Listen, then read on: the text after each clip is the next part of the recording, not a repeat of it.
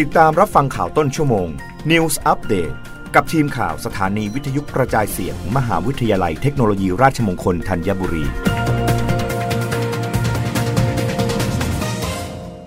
รับฟังข่าวต้นชั่วโมง โดยทีมข่าววิทยุราชมงคลธัญบุรีค่ะ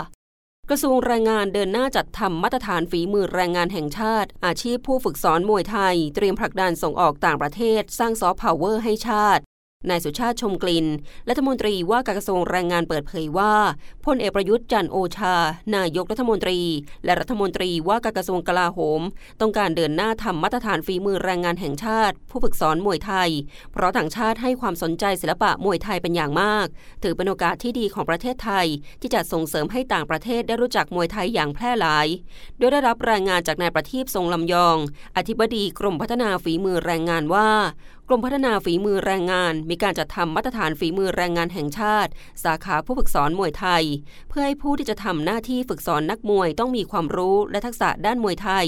สร้างนักมวยที่ได้มาตรฐาน จึงจัดสัมมนาผู้เชี่ยวชาญจัดทำมาตรฐานฝีมือแรงงานแห่งชาติ สาขาผู้ฝึกสอนมวยไทย เพื่อวิเคราะห์ถึงสมรรถนะของผู้ฝึกสอนมวยไทย ว่าควรต้องมีทักษะและความรู้ในด้านใดบ้าง หลังจากนั้นจะเสนอให้คณะอนุกรรมการกำหนดมาตรฐานฝีมือแรงงานแห่งชาติพิจารณาลำดับต่อไป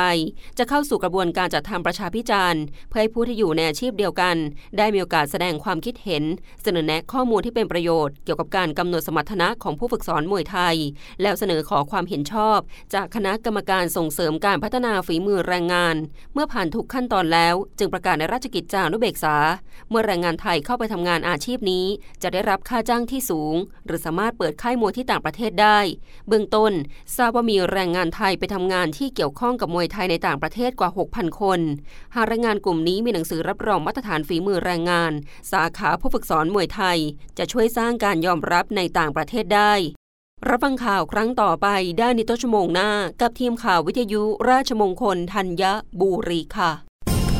รับฟังข่าวต้นชั่วโมง News อัปเดตครั้งต่อไป กับทีมข่าวสถานีวิทยุกระจายเสียง มหาวิทยาลัยเทคโนโลยีราชมงคลธัญบุรี